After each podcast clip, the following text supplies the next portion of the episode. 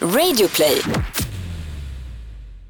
Magnus och Andreas Lundstedt på något sätt, de är jätteviktiga för en generation. På samma sätt som Gardell och Wolf och eh, Lindarw Linda kanske är för en annan generation. Det var väldigt många som folk visste om, men sen kom de ut ganska, ganska långt efter det. Men just Magnus och Andreas gjorde en väldigt, väldigt viktig grej när de kom ut och de blev liksom eh, idoler och ikoner för en, för en generation. Liksom på samma sätt som jag tror att Oscar Sia och Anton Hysén är idag.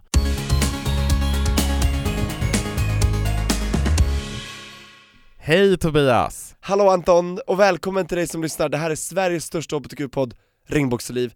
Vi snackar om eh, självidentifikation, sexualitet, komma ut, diskriminering och mänskliga rättigheter. Och Anton, vad är vårt motto? Vårt motto är att du är bra som du är. Always, in all ways. Ja, alla lägen. Alltid. Hur mår du idag Tobias? Det är helt okej, okay. jag har fortfarande sträckt mig Eh, där är bak. baksidan Ja. som spökar? Det är den. Och då menar vi baksida lår och Ja, ingen annan inte muskel? högre upp. Nej, eller längre Eller längre ner, eller vad ska man säga? Så att jag, eh, det gör mig lite ledsen, annars mår jag väldigt bra. Och för den som inte lyssnat tidigare kan vi säga att det är Tobias eh, sportskada från friidrotten, eller hur? Precis ja, det är jag och Martin Kallur vi kör. Ja just det, Mm. och Martin Kallur är ju en tidigare gäst till oss här Ja, poddkompis. Ja men precis Hur mår du då, Antonio? Vet du vad, hade du frågat mig för två timmar sedan så hade jag sagt att det varit jättedåligt faktiskt, för jag har haft en så sjuk hetsig vecka och du vet en sån här vecka där det känns som att hjärtat är i halsgropen och man så här chippar efter luft istället för att andas djupt, alltså du vet när man så här kaninandas, Bröstandning? så här, kanin, eller vad heter det? Så det bröstandning? Ja, bröstandning. Ja just det, motsatsen till liksom djup och lugn magandning. Så, det jag gjorde då i alla fall var att jag eh, kände liksom att nej, jag måste liksom coola ner och då har jag ett nytt eh, trick för det. Vet du vad det är? Andas genom näsan? Nej, det är eh, meditation. Hur jag, då? jag har hittat meditation. Står du på huvudet? Nej, eller alltså det kanske är möjligt att jag gör det längre fram. Men eh, just nu, nej jag har faktiskt laddat ner en app som heter Calm och den är så jäkla bra, det här är inte sponsrat. Den är en av de appar som brukar vara återkommande på så listor över appar som gör dig mest lycklig. Och då kan man använda så här olika meditationsövningar och guidande meditationer och Är de som läser upp så här, andas in, sitt lugnt? Ja, och du kan göra så utmaningar, typ så här 21 days of calm, du kan göra typ stress eh, week och, eller anti-stress week och massa, massa bra grejer. Och jag Mm. känner lite så här, varför har jag inte gjort det här tidigare i livet? Ja, varför har du inte gjort det? Jag vet inte, men nu gör jag det. Så jag eh, är liksom, det, det är bra med mig, det är kul. Känner du dig lugn nu? I stolen? Nej men alltså, det är ju inte svart eller vitt liksom så här, ett stressad lugn. Men jag är väl lugnare än vad jag var innan. Ja, och det, det säger inte så mycket för vi vet ju inte hur du var för två timmar Men sedan jag sa ju att jag, att jag kaninandades för två veckor sedan. Ja, Ja. två veckor sedan Nej, två timmar sedan. Ja, det trött, trött man är stor här Ja. Men, vi är taggade för vi har en väldigt spännande gäst ja, idag så ska Ronny Larsson, QX chefsredaktör, gästa oss och vi ska snacka om hbtq-representation i media. Och hur det snackas om regnbågsfolk Ja men precis, omvärldsbevakning. Ja, har den ändrats efter Donald Trumps intåg till exempel? En sån grej som jag Ja. skulle vilja prata om. Och hur var det när Ronny började vill jag veta, och hur är det nu och vad tror vi om framtiden? Hur vi kommer prata eh, om HBTQ Det är faktiskt väldigt viktigt, och det Ja. påverkar ju alla För media gör ju det, Ja men verkligen, media är ju den här tredje stora makten som man brukar säga. tredje statsmakten, det stämmer Ja, det har du koll på sen journalisthögskolan. Du är utbildad journalist? Ja, jag jobbade till och med på skoltidningen som hette tredje statsmakten så att, eh, Nej, vad kul. På, på Stockholms universitet. JMK, mm. Just det. Men du, innan vi tar in eh, Ronny i studion så tänkte jag bara ta upp en grej som jag är lite upprörd över. Är det okej? vad vill du ventilera? Jag vill ventilera ett YouTube-klipp som jag eh, såg och eh, det, eller jag läste faktiskt först en, eh, en artikel i eh, tidningen QX där Ronny, veckans gäst, är chefsredaktör. Eh, där läste jag eh, om att, du vet den här tidigare skvallerbloggaren som är homosexuell, Perez Hilton. Han fortsätter ju att skvallra. Ja precis, ja han kanske är det fortfarande Han är vloggare numera. ja, Och, poddare också. Ja men precis, och för den som inte är så gammal som jag och Tobias är Mm. eh, kan man säga att Perez Hilton var jättestor bloggare, kändisbloggare tidigare, nu är han väl inte riktigt lika stor Ja det var väl kanske 15 år sedan, Ja, 20 när Paris som, Hilton och Nicole Richie Ja. slog, lite så 10-15 år sedan, ja. Han har gjort en jättekonstig sägning i sin podd och sen försökt rädda upp det genom en ännu märkligare YouTube-film. Så ja jag, tänkte tycker att- bara han gräver sin grav. Ja, och du, du har inte hört det här eller? Jo, jag Har har hört det precis innan. Mm. Ja, men då lyssnar vi på det igen. Men, eh, Här kommer det. However, I purposefully would not put my son in dance class because dance class might make your kid gay.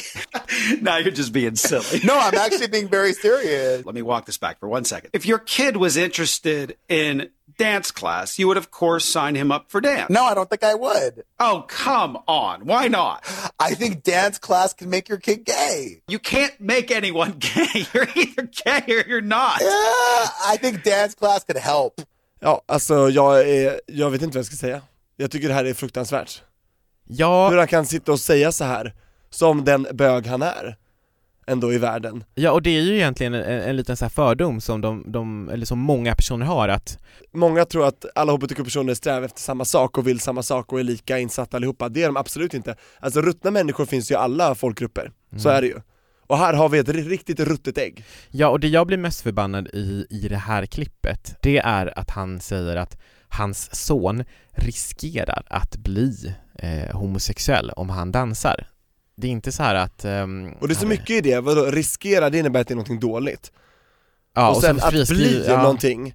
Och Och han, själv, han säger emot sig själv, han säger själv att jag tror att jag föddes gay, och jag ska inte sätta en siffra på det, men jag tror för, alltså, han, allting han säger, säger han emot sen. Mm. och jag, nästa mening. jag blir lite, med, med, när jag tänker på hans son då, så blir jag lite mer bekymrad för att hans son ska ha en pappa som, som inte vill att han ska bli gay, än att han eh, har så, har en pappa som ehm, försöker liksom skydda honom från det, eller förstår jag menar den där att Ja, jag, jag blir bara trött när jag hör sånt här. Nej men det här är, det här är extremt pinsamt och farligt om folk verkligen tror att gå på det här.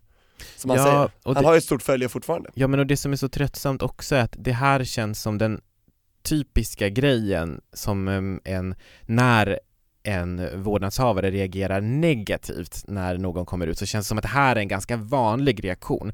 Att det är så här, om det är negativt så är det oftast att ehm, nej men nej eh, hur, ska, hur ska ditt liv bli? Så, så har många... De maskerar sin inskränkthet genom att, nej men jag vill bara barnets bästa, jag vill att barnet ska ha det så lätt som möjligt i livet. Men vet du vad? Livet suger ändå. Mm. Är man inte bög så kan man berätta för någonting annat, man har stor näsa, man är, eller förstår du, kort, tjock, ful, alltså Barn är hemska och Mm. kan retas och vuxna också. Det är ingen garanti, även om människan visar, råkar vara straight. Ja, Förstår du vad jag menar? Ja, verkligen. Så det är bara korkat, tycker Mm. jag. Och summan av kardemumman då, du blir inte liksom gay av att dansa, vad fan? Nej, du föds till den du är. Och den du är, det vet bara du. Ja, Det ska inte någon Perez Hilton eller någon annan jävel nej säga. verkligen. Jag blir extremt provocerad. Ja, Ska vi ta in Ronny? ja i so, i, in i sopkorgen med det där, äh, Ja, bort den med Perez. dåliga videon. Han kan Så. dra. Men eh, jättebra, då eh, gör vi så och släpper det dåliga, eller hur? Ja, jag tycker vi ska prata li- lite med framtid, men först ska vi spåra tillbaks bandet, men Ronny måste vara här först då. Ja. Nu tar vi in honom, Ronny Larsson!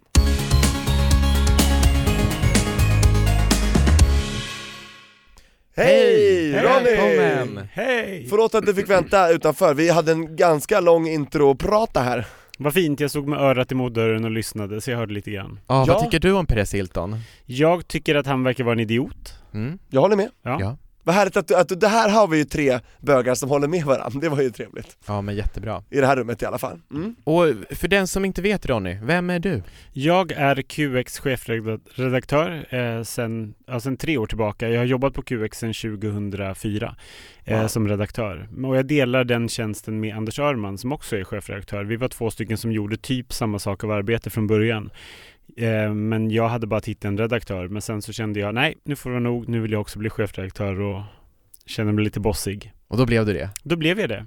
Härligt. Och jag tänker så här, för den som inte vet, eh, vad är QX? QX är Sveriges största hbtq-tidning med fokus på nöje får jag väl säga först och främst. Eh, vi, har en, vi driver en sajt som heter qx.se och vi har ett stort community som heter Cruiser där medlemmar chattar och håller kontakt med varandra. Dessutom så har vi Gaygalan som är en gång per år. På som, TV4? Precis, som numera sänds på TV4. Eh, som vi har kört i 20 år. Så att, eh, ja, det är väl det stora delar. Sen åker vi runt på Pridefestivaler och representerar QX på olika sätt. Så man kan säga att du har koll på det här med eh, hbtq-representation i media?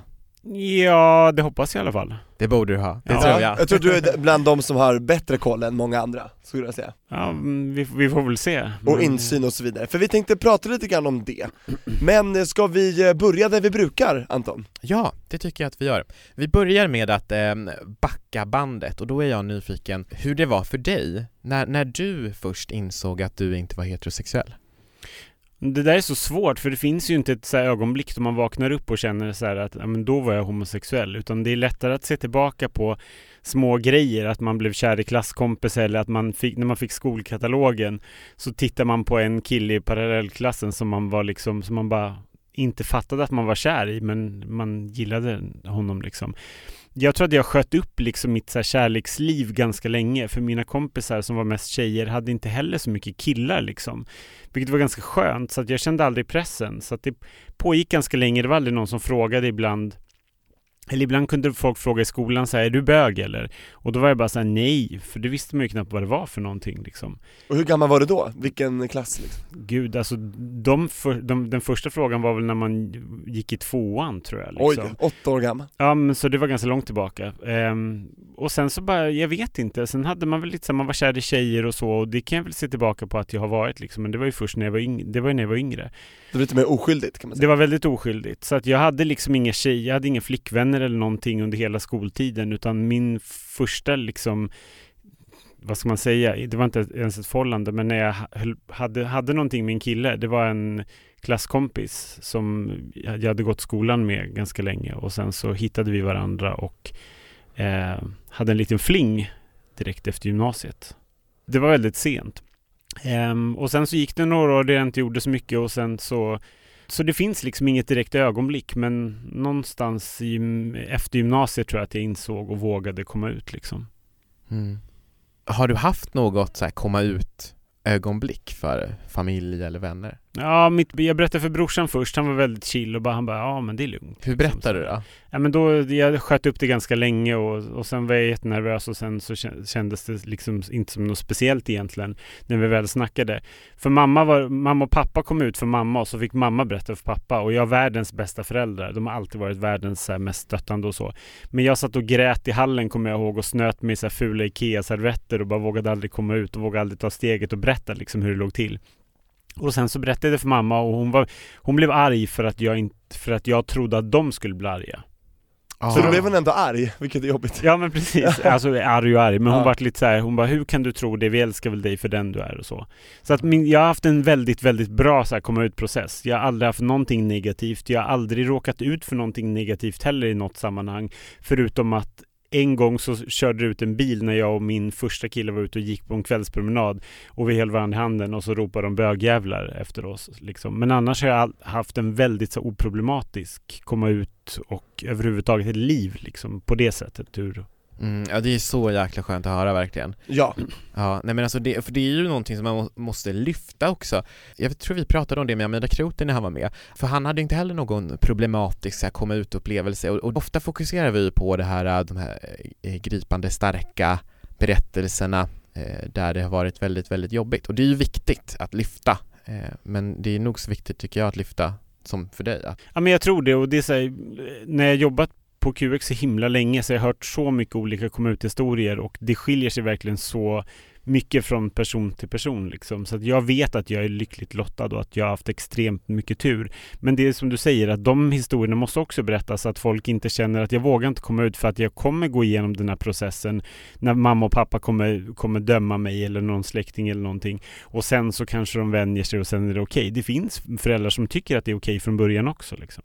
just Mm. det. Har folk skrivit in till dig på tidningen som de kanske gör till oss också? Så här, det kommer ut historier? Skrivit in till QX och berättat? Eller? Jo, det har hänt. Det var, ju, det var mer förut skulle jag säga än vad, det är, än vad det är nu. Men man får ju höra saker hela tiden där folk berättar. Vi har ju en sektion i tidningen som heter så här, Min komma ut-historia. Där vi har en person som varje månad berättar hur det gick till och hur man handskas med det. Just för att visa upp att det finns massor med olika vägar som det kan gå liksom. Och för att våra läsare ska bli inspirerade och känna att ja, men jag kanske vågar komma ut eller jag kanske vågar ta det här steget även om jag är 45. För man, alla kommer inte ut när de är 16 liksom. Det finns folk som lever hela sitt liv och kanske kommer ut när de är 73. Mm. Oh ja! Nej men det är jätteviktigt verkligen och och jag brukar läsa den, jag tycker det är superbra. Och det är också lite därför som vi alltid ställer den här frågan, så här, när insåg du att du inte var hetero eller cis eller ja, vad det än må vara. Den vanligaste frågan vi får utöver så här, hur ska jag göra för att komma ut? Det är så här, hur vet jag om jag är... Punkt, punkt, punkt. Precis. Hur vet jag vad jag här- är? Ja, Mm. så mycket så här att jag vet inte om jag är gay, jag vet inte om jag är bi, jag vet inte om jag är pan eller trans eller Alltså det, det här behovet av att, att, eh, eller det verkar finnas ett väldigt stort behov av att eh, placera in en själv och andra i fack. Så. Men Är det någonting du känner igen från QX? Jo, men så är det väl. Och på något sätt, när- om jag ser tillbaka, så var det mycket lättare förut. Alltså när jag började 2004 så var det väldigt enkelt på något sätt. Det låter kanske hemskt att säga, men då var det liksom så att man var homo, man var bi, eller så var man trans. Det var HBT bara. Det var Mm. HBT, det var det som fanns. Ja, queer fanns väl också, men det var, det var luddigt och det är fortfarande luddigt tycker jag. Det är det luddigaste Det är det, bokstaven. det är luddigaste begreppet liksom. Ja. För queer är ju mer en sinnesstämning på något sätt. Det är liksom någon, någon slags inställning. Det är ju liksom, för mig har det inte så mycket med identitet på det sättet att göra. Eller sexualitet, precis. Det blir vad man gör det till lite grann. Lite grann. Känner jag också. Ja, och det verkar ju som att det finns en hel del olika tolkningar utav liksom queer-begreppet. Ja, queer-teori liksom. Medan Det vissa väldigt- eh, tolkar det som ett sätt att se på världen, liksom som en slags normkritisk världsåskådning och andra ser det Att som man suddar ut lite gränser till Ja, och precis, och för andra är en identitet och så. Nej men jag håller med. Eh, Ja. Det kan vara svårt att greppa, och där har ju media en stor ansvar kan jag ändå, tänk, ändå tänka mig, att vi fungerar som någon slags informationskanal för alla dessa unga som skriver till oss allihopa här och frågar hur de vet vad de är och vem de gillar och sådär. Och hur var HBTQ-rapporteringen? Ja, vilket år var det här? 2004. 2004? Hur såg regnbågsrapporteringen ut då? Enligt dig? Mm, I annan media eller i QX, eller för oss? Både och. Alltså då var det ju fortfarande liksom de här rubrikerna att, eh, att kom en känd person ut, då stod det liksom Kajsa, jag är lesbisk. Eller, och vi gjorde också de grejerna, liksom att vi hade så Kim Kärnfalk, Kim kommer ut på omslaget. Mm. Och det skulle vi inte göra idag för att, in, att, att komma ut ska inte vara en så stor grej. Det är en stor grej fortfarande för många av våra läsare för de tycker att det är intressant att läsa om offentliga personer som kommer ut. Och det behövs och det kommer alltid behövas så länge det inte liksom ses som normen. Eh, Men däremot så känns det mossigt att göra en stor grej av själva komma ut-processen. Att man kanske berättar det liksom i, i texten eller ingressen. Det blir liksom inte så här Peter Jöback, jag är bög. Utan det blir liksom Precis, man ska inte annat. sensationalisera, det ska inte vara så stort, utan det ska vara Men en, så- en lika viktig del som mycket annat. Precis, det är en grej fast det inte är en grej liksom. Fattar. Så det, det är väldigt svårt. Så det är väl den stora grejen som jag upplever ändrats. Jag, till exempel när Oscar Sia kom ut, vilket var en jättefin grej, media hanterade på ett väldigt snyggt sätt. Att det För var bara några år sedan. Precis, att det var inte grejen att jag är homosexuell utan det var liksom eh, jag, jag tror att det var ett citat som handlade om någonting helt annat egentligen men som hade med grejen att göra och det var väldigt snyggt skött tycker jag. Och det är det som är skönt, så det är väl den stora förändringen tycker jag. Och sen att folk inte fokuserar så mycket på sexualitet längre, det är inte världens grej liksom. Mm. Folk kan komma ut och de blir inte stämplade som, som bögen eller som flatan eller som transpersonen liksom. Ingen definierar liksom Andreas Lundstedt för, för att han är hiv-positiv längre. Vilket var också jätteskönt, för det var också ett stigma som man var tvungen, och det är ett stigma fortfarande att komma ut som hiv-positiv. Framförallt om man är liksom regnbågsperson också. Är det Verkligen. dubbelt Verkligen. för vissa. Mm. Men jag tror inte att det är en grej längre att komma ut på det sättet för, i alla fall inte för kända människor. Sen är det en stor grej att komma ut för, för alla. Men, och det märker man ibland när folk skriver, att de tycker att de har världens historia. Och alla har världens historia, för att alla är tvungna att komma ut och vi är tvungna att komma ut för resten av våra liv.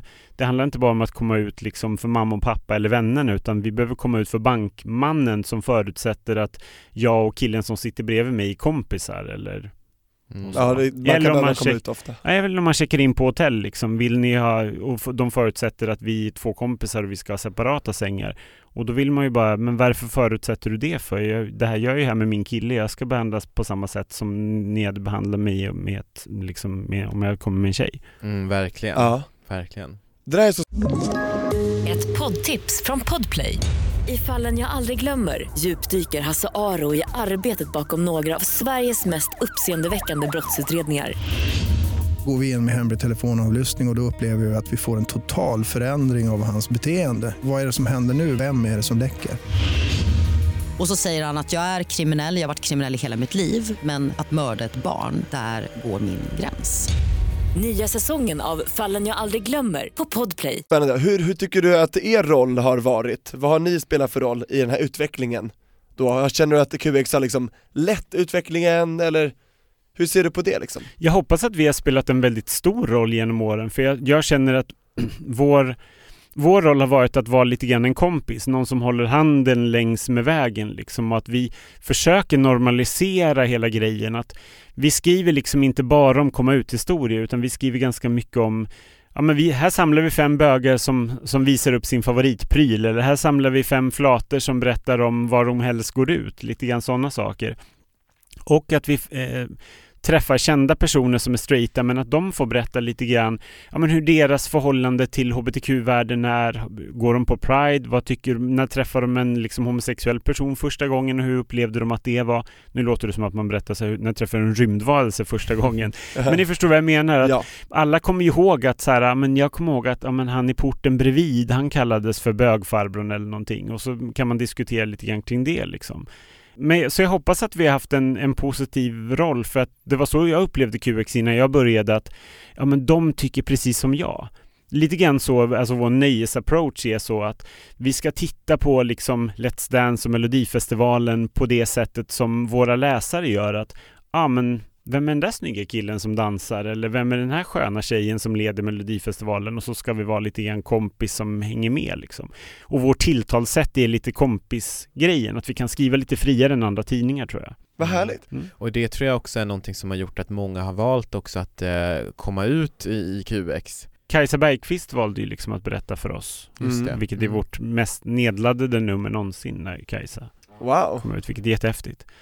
Och där känner jag att vi har fortfarande ett väldigt stort förtroende och det är jättekul. Alltså var jag än kommer någonstans så känns det som att kända människor och människor i branschen och allting litar väldigt mycket på QX för att de får tala till punkt, de får läsa det vi skriver och vi, och vi kan alltid ställa de frågorna vi vill. Jag tycker inte vi backar för någonting liksom ändå. Så att vi har ganska hög cred, vilket är jätteskönt att ha tycker jag. Mm. Och hur har andra medier tycker du ändrats eh, i takt med er? Har du sett liksom andra medier ändra sin, eh, sitt tilltal?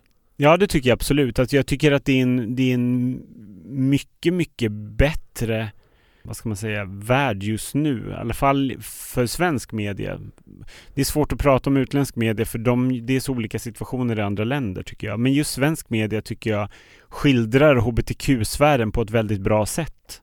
När Peter Jöback kom ut så var det Peter, jag är bög och nu skriver man inte på det sättet längre utan och det nämns inte heller, man pratar inte liksom längre om att homobiten utan, eller att komma ut-biten med artister utan jag tror man har släppt det och man har gått vidare liksom. Magnus och Andreas Lundstedt på något sätt, de är jätteviktiga för en generation. På Ja. samma sätt som Gardell och Wolf och eh, Linda kanske är för en annan generation. Mm. Sen kom alla ut gans, inom en ganska tajt tid men, men utåt sett så hade ju bara egentligen Wolf och Gardell och Linda in, alltså de, det är ganska skrämmande. Jag tror Gardell kom ut för ganska länge sedan men de andra kom ut ganska sent ändå liksom. Mm. Det var väldigt många som folk visste om men sen kom de ut ganska, ganska långt efter det. Men just Magnus och Andreas gjorde en väldigt, vä- väldigt viktig grej när de kom ut och de blev liksom eh, i- idoler och ikoner för en, för en generation liksom på samma sätt som jag tror att Oscar Sia och Anton Hysén är idag. Jag kan bara minnas tillbaka när jag själv var eh, liksom, i, skolålder eller eh, gick i grundskolan. Då visste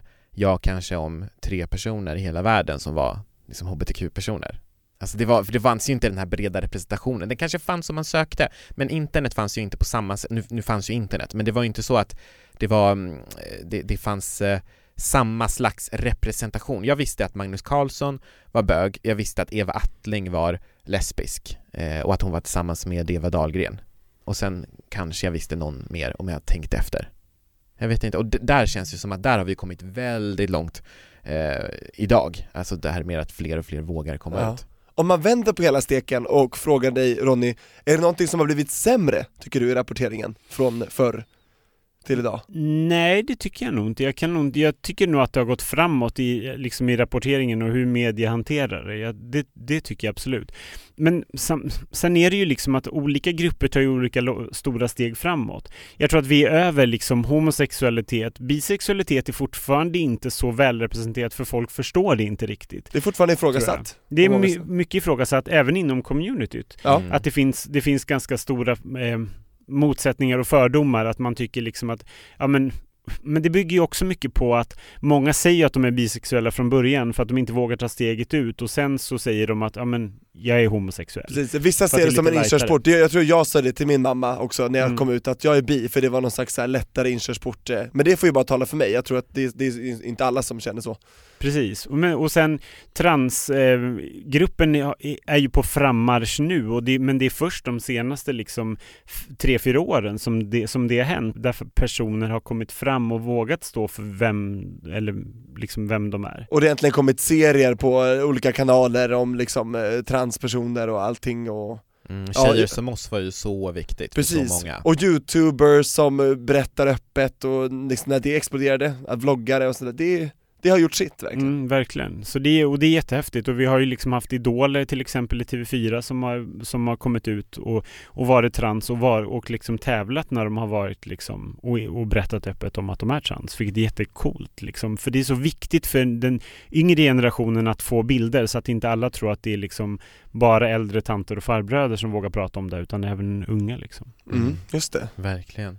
Men vad skönt att höra att du tycker att ingenting har backat, att ingenting har blivit svårare att rapportera om eller skriva om Nej, alltså det- den det jag tycker är svårt att skriva om egentligen, det är att det finns så många olika grupper och alla har olika tolkningar och alla har olika syn på olika saker. Men alla har ändå samma krav av, över att vilja bli representerade och vilja betala dem rätt va? Precis, Det är det. precis. Problemet är bara att vi är ju så breda, vi ska ju rikta oss till liksom alla mellan, inte vet jag, 15 och 105 och alla olika könsidentiteter och sexuella läggningar. Så att det blir, och det är ju en omöjlig uppgift. Ja, att göra det liksom- lika mycket varje nummer, det, det är ju jättesvårt Ja, och sen så ska det vägas mot att liksom vi har ändå flest manliga läsare ändå.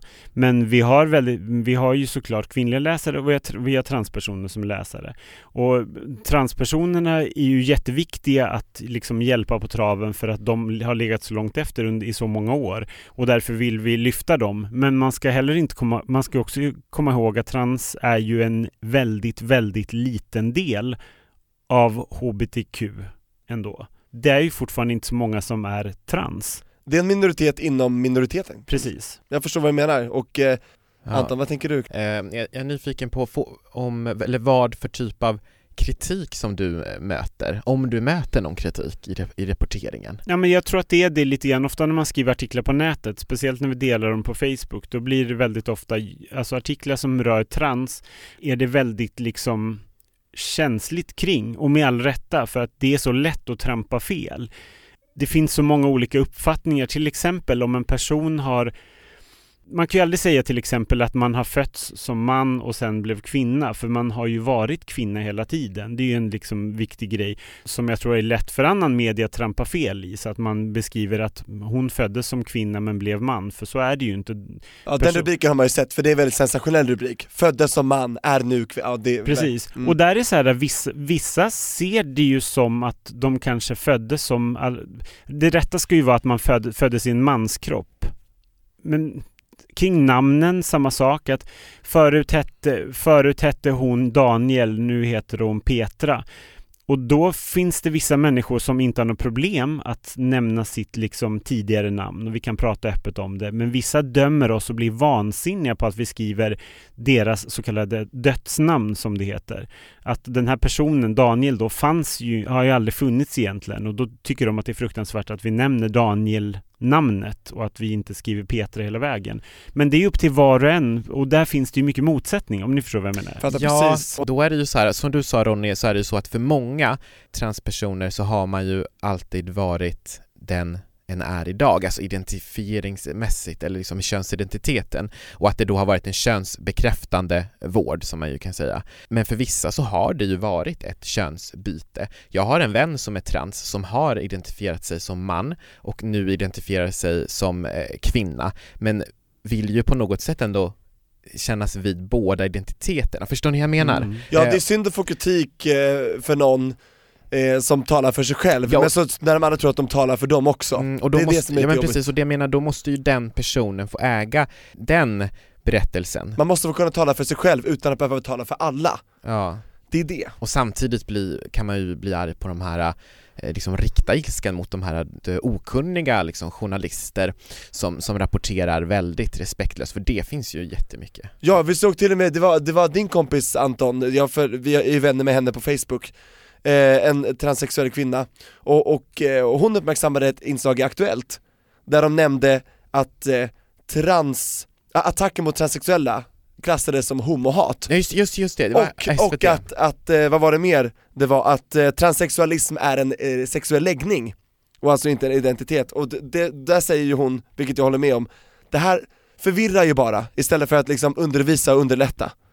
Så Ja. det, det, de bidrar ju till eh, okunskap, och det här är ju underbetyg till public service. Ja, nej men Att absolut. ingen sa emot innan det här fick gå ut i, i, i sändning, jag tycker att det, då har de ju för få minoriteter som jobbar på redaktionen tycker jag, om, Mm. eller kunskap, Ja, men precis. för att det här ska kunna Men hända. det, det är väl det som är problemet kanske att jag sa att ing, ingenting har blivit sämre men det, det blir ju större områden att täcka för media och då blir det svår, mycket lättare att trampa fel. Och det är väl det som kanske är en nackdel men samtidigt är det ju bra att man uppmärksammar andra grupper inom hbtq-sfären liksom. Men just när, när vi kommer in på trans och queer-biten så kanske så är det lättare att trampa fel.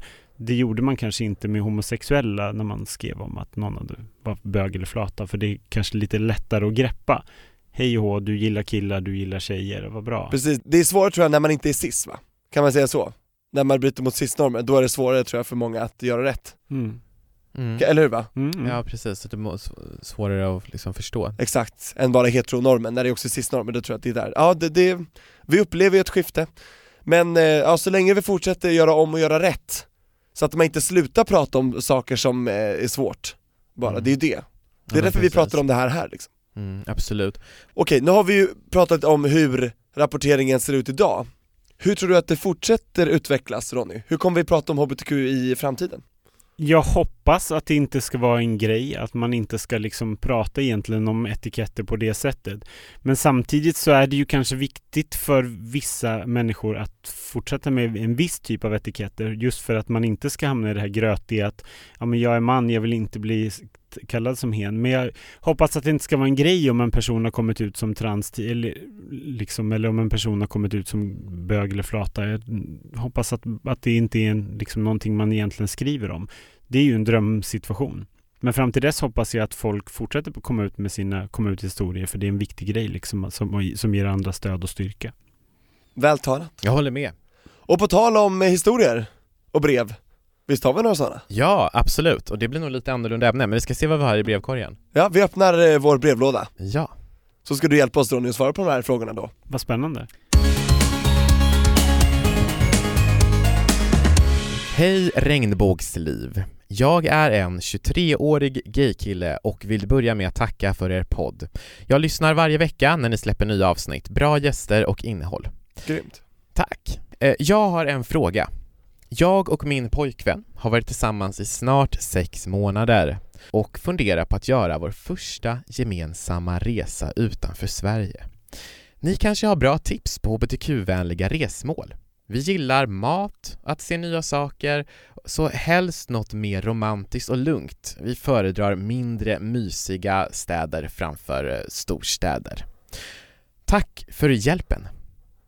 Vad spännande att de ska resa nu för första gången, jag hoppas att eh, förhållandet eh, klarar det Ja, nej men vadå? Men ett halvår, då har man, det är ändå bra kanske att vänta ibland Ja men jag blir bara så Vi var ju, det var en, en två månader Anton va? Ja Eller? precis Knappt en månad innan vi reste utomlands Ja, först. men jag blir så glad när jag läser den här frågan, för jag kan verkligen sätta in mig i den här känslan, det kan ju säkert ni också, att halvår har de varit tillsammans, säkert nykära, första resan, nu ska de liksom ut och bara ha det gött och mysa och ja, dricka vin om de, om de dricker alkohol och du tänker alltid på ditt vin jag gillar vin. Vi börjar med dig Ronny, du får börja. Och det Ja. var svårt, det var svårt när det skulle vara en mindre stad. Eh, spontant så kände jag att Hamburg är ganska bra. Hamburg var jag i för några år sedan, vilket var jättemysigt. Eh, väldigt gayvänligt, väldigt gayöppet eh, i Tyskland och jag tror det är ganska billigt att åka dit. Annars skulle jag rekommendera Köpenhamn. Köpenhamn var jag i ganska nyligen. Det finns massor med sköna ställen. Det är väldigt mysigt att gå runt där. Och det, ligger, det är nära, det kostar inte så mycket och man förstår språket. Ja, man förstår språket hyfsat skulle jag säga. Och det är relativt billigt att gå ut och äta Mm. och så. Vad säger du Tobias? Jag säger Sitges Ja men hallå, det Flyg- var det jag tänkte säga! Ja, jag snodde den direkt. Åk till Barcelona, åk till Sitges, det är en liten pärla utanför, där på den spanska, liksom östkusten Ja det är fantastiskt Men har du varit där? Nej, Nej men du, jag har inte varit det är där för att jag har berättat till dig Exakt, jag är såld, jag har sett bilder, filmer på nätet, jag, jag måste dit Ja, har du varit där? Nej. Jo, det har jag förresten. För jättelänge sedan. Ja, Ja, absolut. Vad tyckte du? Jag tyckte att det var mysigt. Jag- Det enda som jag tänker på, är det inte lite för, nu låter det jättehemskt att säga det, är det inte lite för gayskrämmande? Är det inte Är det väldigt för bögigt? Är det för bögigt? Är det liksom, känner man att man måste liksom stå där och vara vältränad i bara överkropp och dansa till, på klubbarna till sent liksom? Eller vill man vara lite mer chill? Men jag har hört att är Sitges är, sant. vad du gör det till, man behöver inte vara på stranden där alla andra är utan det finns massa härliga små oaser och frizoner Ja, alltså det finns ju lite olika stränder och det finns ju lite, men jag håller med Ronny där om att nattlivet i Sitges är ju ganska, vad man ska säga mm, Allt annat än lugnt Ja precis, och sen, men det finns ju olika veckor Eller liksom, så här, hur? utifrån vad, vad man eh, gillar, jag vet att när det är typ de här circuit, ni vet några eh, ons, ons gay eh, Stora gayfestivalerna, kryssningar, lite Ja. så, ja. Då är det ju liksom då skulle jag känna mig jätteobekväm och typ vara i Barcelona eller Åk på en off-season, Ja, det kanske till och med är billigare då. Ja men bra idé! Åk typ så här i Ja. september. Ja, Fast nu vill, eller åk åka nu, åk vill nu de- eller i september. Ja, åk innan sommaren börjar Ja. eh, till Sitges Eller kan man åka någonstans i Sverige? Nej de ville, vara, de ville åka utanför Utomlands. Sverige Jag skulle kunna rekommendera Birmingham också. Där var jag i Åh. höstas. Det var supermysigt. En jätteschysst gata också som, är, som var väldigt chill och där det var gay. Men det var mycket barer och sånt där. Engelska pubbar och sånt fast lite gay. Det är charmigt Det var lite grann som ett London i miniatyr. Manchester är också ganska schysst tycker jag, där jag varit. Ehm, så det finns ganska mycket liksom godbitar. Jag skulle, men på det stora hela skulle jag nog rekommendera det. Jag vill åka dit själv för att jag eh, har varit i London nu flera gånger och känner så här att jag gillar ju Soho? Ja, jag, jag, jag gillar London men jag känner så här, jag vill inte åka till London igen Nej, Och då du har kanske gjort Birmingham är ett Mm. bra ställe Ja, Ja. och vad heter den där? Eh, Brighton är också jättebra. Det är väldigt, väldigt gay och härligt ah. faktiskt. Ehm, härligt gay Så, ja, men så det, finns, det finns en hel del pärlor om man vill se liksom. Bryssel är också ganska mysigt. Ja. Allt som är på B, enkelt Birmingham, Bryssel och Brighton Brighton. Och Barcelona och Barcelona Ja så där, där har du, Ja, eh, hoppas att det var bra svar ja, jag hoppas det verkligen. Eh, Och lycka till och ha en fantastisk resa. Skriv gärna in, eh, skicka en bild till oss. Ja, kanske. tänk på att umgås med varandra och liksom somna inte på restaurangerna Ja, och utan, ta, sitt inte med mobilen på Sitt restaurangen. inte med mobilerna Tobias liksom, absolut, det vi har lärt oss på egen hand Ja. har vi gjort, du och jag Anton Det har vi Ja. gjort. Och det Men kan ni höra om i avsnittet när, när Jonas Hallberg var med tror jag, Ja, då vi pratar om det. men det, det är kul att resa, alltså, ut, och, ut och res Nej men gud, jag blir avis. Mm. Vad bra, härligt, lycka till! Ja, och då börjar tyvärr vår tid tillsammans ta slut, Tobias och Ronny. Ja, det gick Tråkigt. fort Det gick fort. Men det jag tänker på, jag måste bara eh, fråga en fråga som jag kom på nu. Mhm. Eh, apropå den här, eh, om det finns några saker som har gått bakåt. Eh, till exempel SDs framfart och eh, så här NMR som eh, tar plats i, i, i mediavärlden och sånt här. Och Trump som väljs till president Ja, precis, och pratar negativt Tonläget ibland är, eh, att, att det börjar, på i vissa läger kan det normaliseras. Och sen om det är liksom att så här, det här, så här man alltid pratade i stugorna men nu finns det på Twitter. Upplever du det att tonläget emot HBTQ har hårdnat och blivit lite mer aggressivt? Nej, det tycker jag inte, för jag tycker att, jag tycker att media slår ner det på ett, på ett väldigt bra och effektivt sätt, både på ledarplats och annan plats tycker jag.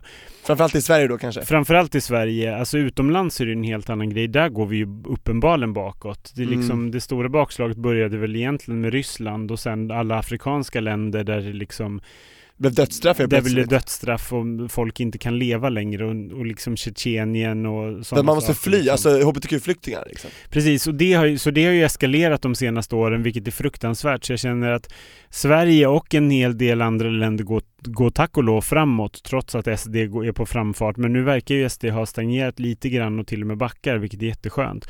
Att Inför folk, valet i år. Att folk ser igenom deras extremt eh, liksom rasistiska och homofoba fasad som de försöker polera upp och göra någonting annat av. Liksom. Ja. Men, eh, men absolut, men där är det ju viktigt också att vi, vi fortsätter att rapportera om vad som händer i världen. Tyvärr är det ju så att ju mer liksom olyckor och våldsdåd och terrorsaker och sånt och hemska saker vi ser, desto mer normaliserat blir det och så reagerar man inte. Jaha, 20 personer dog i Paris, ja okej, folk lägger upp en, en liksom en, en Flagga. flagga på Facebook och sen är det över. Det är ju jättesorgligt att det är så på samma sätt som i Tjetjenien, att ingen pratar om det längre men det pågår ju fortfarande förföljelse liksom, både Exakt. där och i Uganda liksom. Och skjutningar i USA, till exempel gayklubben där i Orlando liksom, och så, ja. Precis, så det är ju mycket hemska saker som händer. Så Mm. vi får, det är viktigt att media fortsätter rapportera om det, men det är ju jättebra att de gör, att de gör det. Liksom. Ja, Mm. men på rätt sätt. Men på rätt sätt. Ja men verkligen. Någon, men någonting som jag är lite skraj för är tendenser som jag tycker mig se i USA eh, på det här med föraktet mot media. Och det, det, jag upplever att det inte har kommit till Sverige än, men jag tänker så här att Tror du att du kommer göra det? who knows? Alltså vem vet? Du är när man inte litar längre på media? Ja men Tänker alltså, på fake news, fake news liksom. Eller? Ja men precis, alltså där vi, där vi har en, eh, i USA har vi en, en president som sitter och eh, skriver fake news Om eh, allt som man inte håller med om. Ja, Det, det som jag upplever är mest skrämmande, det, är- det är människors förmåga att inte läsa, läsa på fakta. Eh, man behöver inte vara jätte... Men folk läser liksom bara rubriken och dömer liksom personen i artikeln efter det. De går inte in, ens in och läser. Så är det ofta för oss också. Att folk börjar hugga på saker som... När vi har lagt en länk på Facebook och så börjar de hugga och diskutera och så har de inte ens läst artikeln. Och det skrämmer mig. att Man behöver inte vara jättefaktakunnig men för guds skull titta inte bara på Instagram-bilden och skriv en kommentar utan läs vad det står och sen, så, sen kan ni döma och sen kan ni diskutera och det skrämmer mig folks dumhet och o, ovilja att liksom ens kolla var det här kommer ifrån.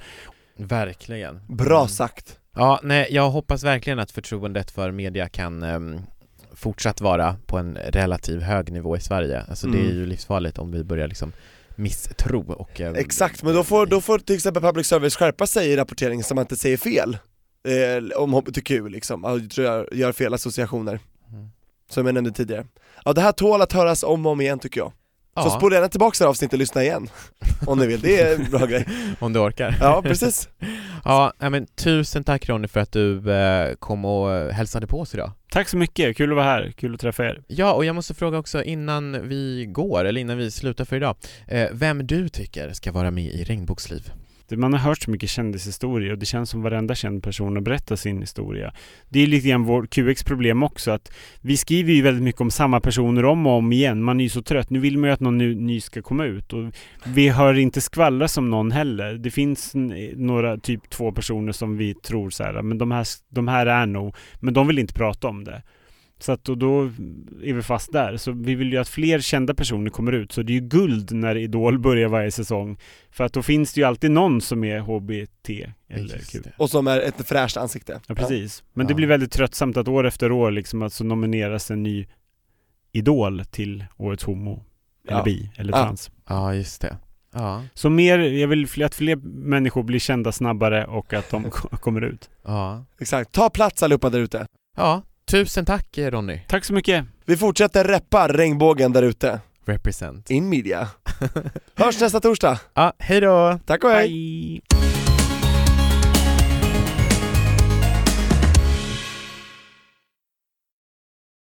Ett poddtips från Podplay. I podden Något Kaiko garanterar östgötarna Brutti och jag, Davva, dig en stor dos skratt. Där följer jag pladask för köttätandet igen. Man är lite som en jävla vampyr. Man har fått lite blodsmak och då måste man ha mer. Udda spaningar, fängslande anekdoter och en och annan arg rant. Jag måste ha mitt kaffe på morgonen för annars är jag ingen trevlig människa. Då är du ingen trevlig människa, punkt. Något Kaiko, hör du på Podplay. Därför är gardinerna.